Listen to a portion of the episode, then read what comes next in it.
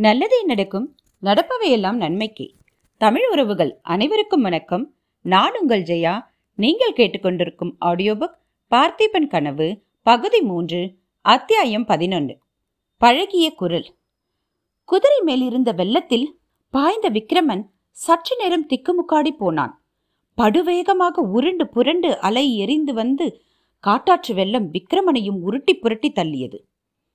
உறுதியுடன் பல்லை கடித்துக்கொண்டு விக்ரமன் தன்னுடைய பூரண பலத்துடன் சமாளித்து தண்ணீர் மட்டத்துக்கு வந்தான். பின்னர் வெள்ளத்தின் போக்கை அனுசரித்து நீந்தத் தொடங்கினான். கொஞ்சம் நிதானித்து சுற்றுமுற்றும் பார்த்தபோது இரு கரையும் ஏறக்குறைய சமதூரத்தில் இருப்பதாகவும் தோன்றியது. எனவே வந்த வழி திரும்புவதைக் காட்டிலும் அக்கறைக்கு போய்விடுவதே நல்லது என்று தீர்மானித்துக் கொண்டு எதிர்ப்புறம் நோக்கிச் சென்றான். ஆற்றின் நேர் குறுக்கே அந்த வேகமான வெள்ளத்தில் நீந்துவதென்பது இயலாத காரியமாதலால் அக்கறையில் கொஞ்ச தூரத்தில் கீழ் திசையிலேயே காணப்பட்ட ஒரு அரச மரத்தை குறிவைத்துக் கொண்டு நீந்தத் தொடங்கினான்.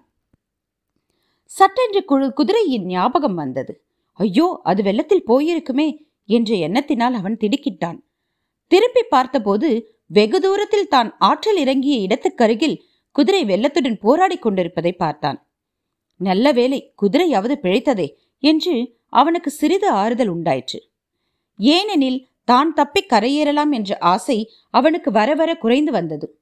அக்கறையே நெருங்க நெருங்க வெள்ளத்தின் வேகம் அபரிமிதமாயிற்று.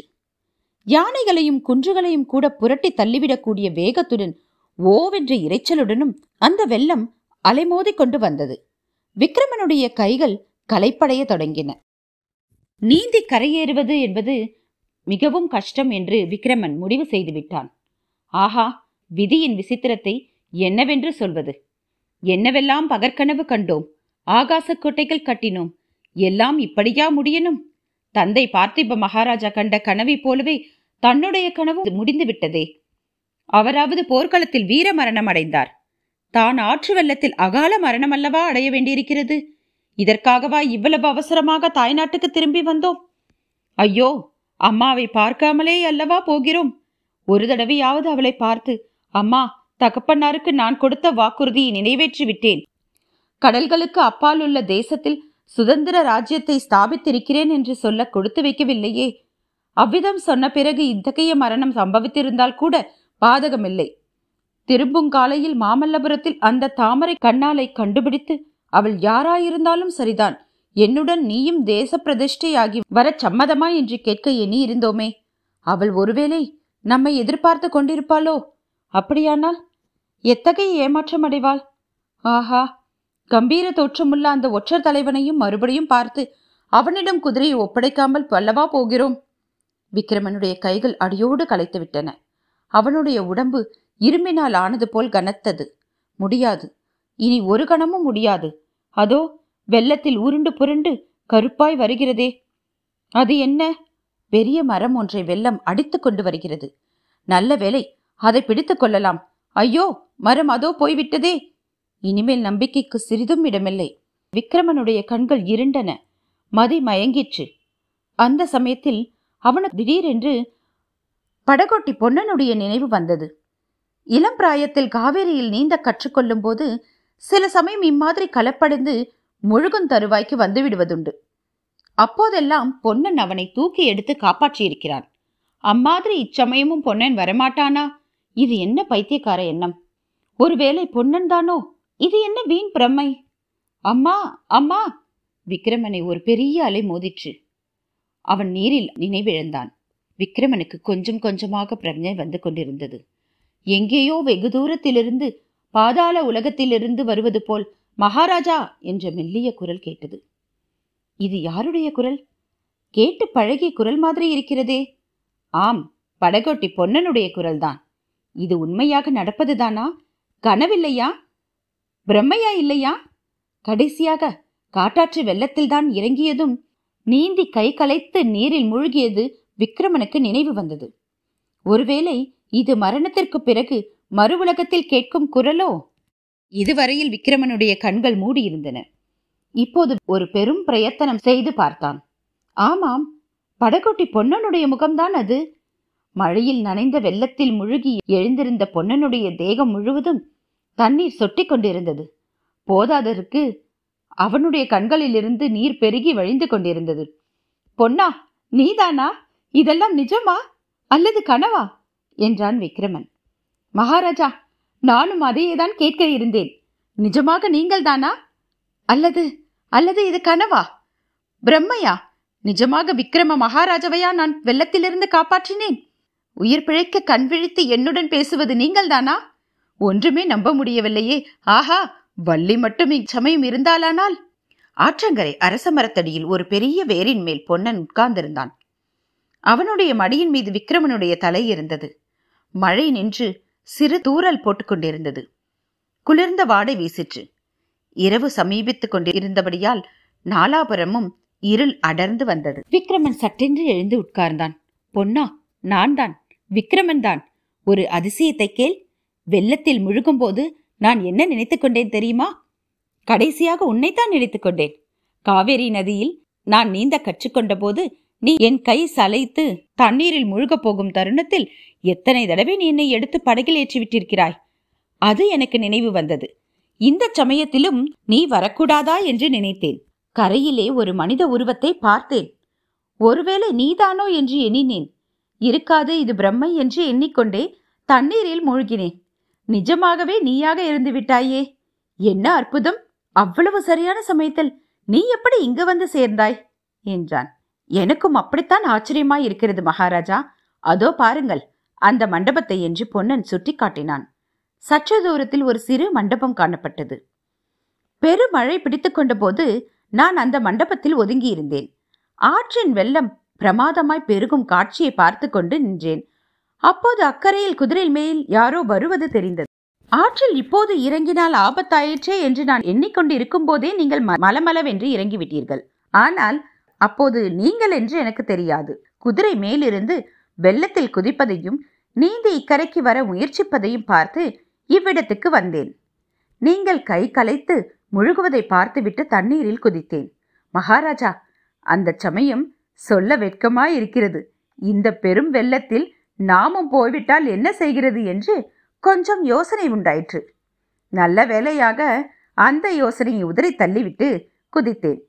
அப்படி குதிக்காமல் இருந்தால் ஐயோ! என்ற பொன்னன் கண்களை மூடிக்கொண்டான். அவன் உடம்பு வெடவெடத்து போய்விட்டு பொன்னா அதை ஏன் இப்போது நினைக்கிறாய்?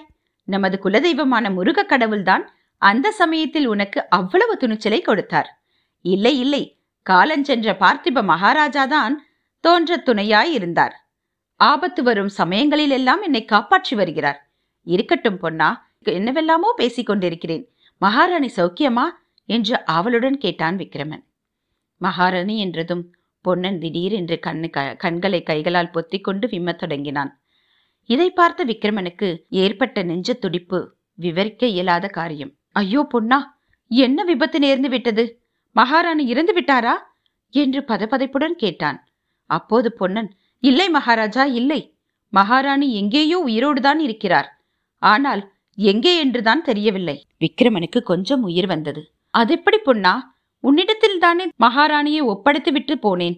நீ எப்படி அஜாக்கிரதையாய் இருந்தாய்? மகாராஜா எல்லாம் விவரமாய் சொல்ல வேண்டும். மறுபடியும் மழை வருவது போல் இருக்கிறது. தாங்கள் ஏற்கனவே நனைந்திருக்கிறீர்கள். குளிர்காற்றும் அடிக்கிறது. அதோ அந்த மண்டபத்துக்கு போகலாம் வாருங்கள். எவ்வளவோ சொல்ல வேண்டும் எவ்வளவோ கேட்க வேண்டும் இரவும் நெருங்கிவிட்டது.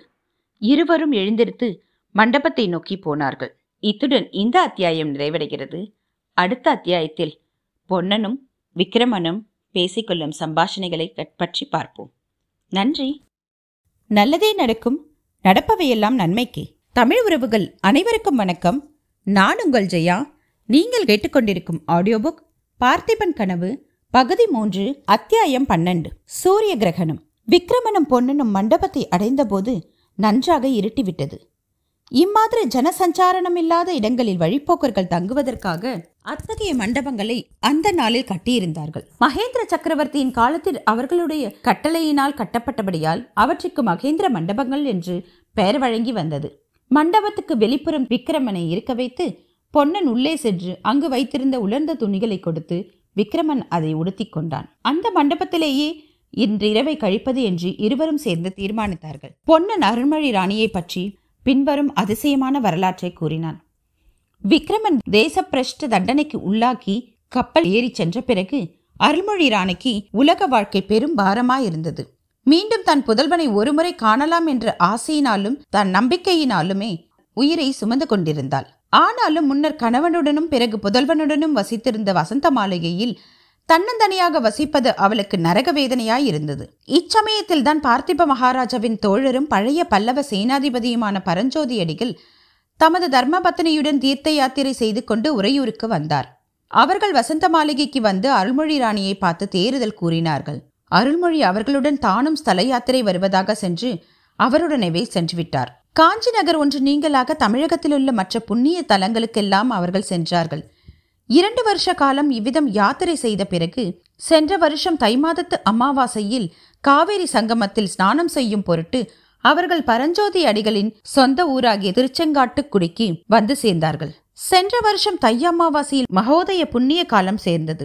அதனுடன் அன்று சூரிய கிரகணம் சம்பூர்ண கிரகணம் பிடிப்பதமாய் இருந்தது இந்த விசேஷ புண்ணிய தினத்தை முன்னிட்டு அன்று காவிரி சங்கமத்தில் சமுத்திர ஸ்நானம் செய்வதற்காக நாடெங்கும் இருந்து மக்கள் திரள் திரளாக வந்திருந்தார்கள்.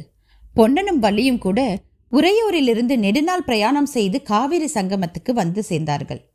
உறையூர் வாழ்க்கை அவர்களுக்கு பிடிக்காமற் போயிருந்தபடியாலும் அருள்மொழி ராணியை ஒருவேளை சந்திக்கலாம் என்ற ஆசையிலும் தான் வந்தார்கள். அவர்களது ஆசையும் நிறைவேறியது. புண்ணிய தினத்தன்று காலையில் பரஞ்சோதி அடிகள் அவர்களுடைய பத்தினி திருவெண்காட்டு நங்கை அருள்மொழி தேவி பொன்னன் வள்ளி எல்லோருமாக காவிரி சங்கமத்துக்கு கிளம்பினார்கள்.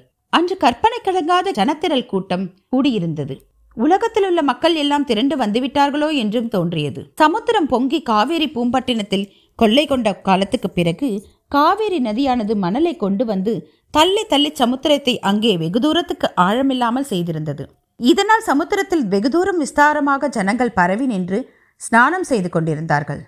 அலைகள் வரும்போது ஜலத்தில் மூழ்கியும் அலைகள் தாண்டியவுடன் மேலே கிளம்பியும் இவ்வாறு சமுத்திர ஸ்நானத்தில் குதூகலத்தை அனுபவித்துக் கொண்டு புண்ணியத்தையும் சம்பாதித்துக் கொண்டிருந்தார்கள். இப்படிப்பட்ட ஜனக்கூட்டத்தின் மத்தியில் பரஞ்சோதி அடிகள் அருள்மொழி ராணி ஆகியவர்களும் ஸ்நானம் செய்வதற்காக சமுத்திரத்தில் இறங்கிச் சென்றார்கள்.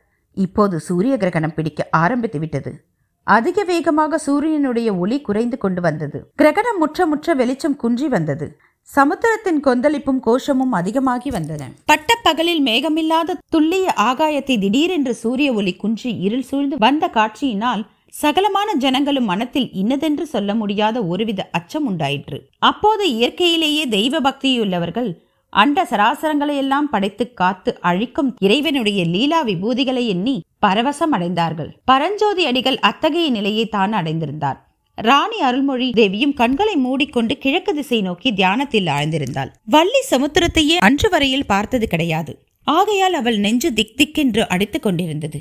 அவளை அலை அடித்துக்கொண்டு போகா வண்ணம் பொன்னன் அவளுடைய கைகளை கெட்டியாக பிடித்துக் கொண்டிருந்தான். வள்ளி பொன்னனிடம் எனக்கு பயமாயிருக்கிறதே கரைக்கு போகலாமே என்றாள். இவ்வளவுதானா உன் தைரியம்? என்று பொன்னன் அவளிடம் சொல்லிக் கொண்டிருக்கும் போதே திடீரென்று அந்த அதிசயமான துயரச் சம்பவம் நடந்துவிட்டது. ராணி அருள்மொழி மூடியிருந்த கண்களை திறந்தார். குழந்தாய் விக்ரமா இதோ வந்துவிட்டேன் என்று கூவினாள். ராணியின் அந்த அலரும் ஒலி அலைகளின் பேரில் பேர் இறைச்சலையெல்லாம் அடக்கி கொண்டு மேலெழுந்து பொன்னன் வள்ளி இவர்கள் செவியில் விழுந்தது. இந்த அலறல் ஒலி கேட்டது ஒரு கணம். மறுகணத்தில் அருள்மொழி ராணி கிழக்கு நோக்கி கடலிலே பாய்ந்தார். ஒரு பேரலை வந்து மோதி அவளை மூழ்கடித்தது. பொன்னனும் வள்ளியும் ஓவென்று கதறினார்கள். தியானத்திலிருந்து கண் விழித்த பரஞ்சோதியரிகள் என்ன என்ன என்றார்? பொன்னன் ஐயோ மகாராணி அலையில் போய்விட்டாரே என்று அலறினார். உடனே பரஞ்சோதி அடிகள் தமது பத்தினியையும் வள்ளியையும் நோக்கி நீங்கள் உடனே கரைக்கு ஏறிவிடுங்கள் என்றார். அச்சமயத்தில் சூரிய கிரகணம் சம்பூர்ணமாயிருந்தது. வானத்தில் நட்சத்திரங்கள் தெரிந்தன. இருட்டினால் கலவரமடைந்த ஜனங்களின் மத்தியில் அப்பா அம்மா மகனே என்ற கூக்குரல் கிளம்பின. பக்தர்களுடைய பரவச குரலில் அரஹர சம்போ என்னும் கோஷங்களும் எழுந்தன. அந்த கிரகண அந்தகாரத்தில் கடல் அலைகளுடன் போராடி கொண்டு பரஞ்சோதி அடிகளும் பொன்னனும் அருள்மொழி ராணியை தேடத் தொடங்கினார்கள். இத்துடன் இந்த அத்தியாயம் நிறைவடைகிறது. அடுத்த அத்தியாயத்தில் அருள்மொழி தேவியை கண்டெடுத்தார்களா? கேட்போம். நன்றி.